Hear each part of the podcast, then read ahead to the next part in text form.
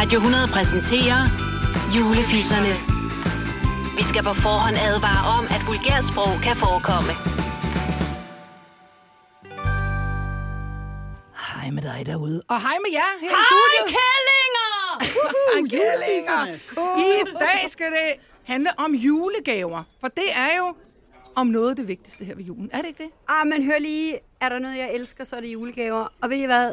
Jeg er sådan en, som jeg elsker at give gaver, elsker at få gaver. Og jeg ville lyve, hvis jeg sagde, at jeg ikke blev møghamrende skuffet.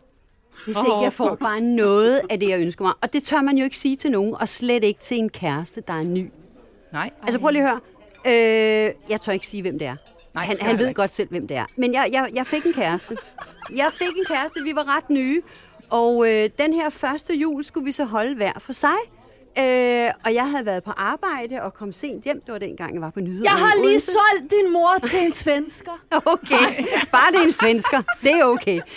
Og så kommer vi så hjem, og vi spiser julemad og skal danse om juletræet. Og så ligger der den her pakke under træet med hans navn på som fra giver. Og jeg sidder med den i hånden. Det er sådan en lang pølse.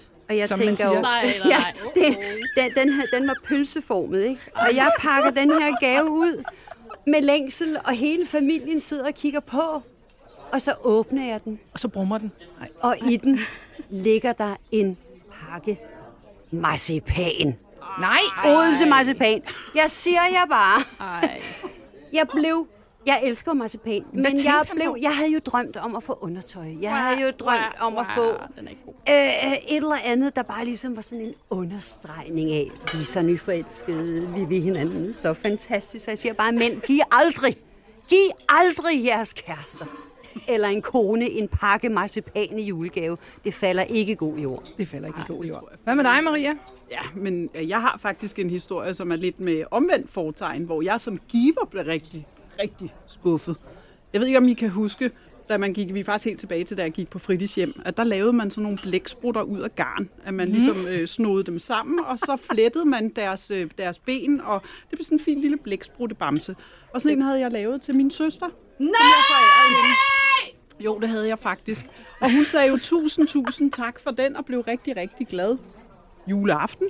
Nogle dage efter er jeg inde på hendes værelse, og jeg tuller rundt. Hun er 10 år ældre end mig, så jeg elskede at tulle rundt derinde. Og så finder jeg hendes ørevarmer, som jeg tager på. Og til min skræk, da jeg tager det med hovedet og kigger, så har noget af fyldet været faldet ud der, så hun havde klippet benene af den blæksprutte, jeg havde lavet til hende i garn, og brugt det som fyld i Så sine de- ørevarmer. Ah, og de- der stod lille Maria med helt våde øjne. Du og, har øh, traume. Jamen, det har jeg faktisk Du har faktisk Og jeg bruger det imod hende den dag i dag. Det er godt, det er vigtigt. Ja.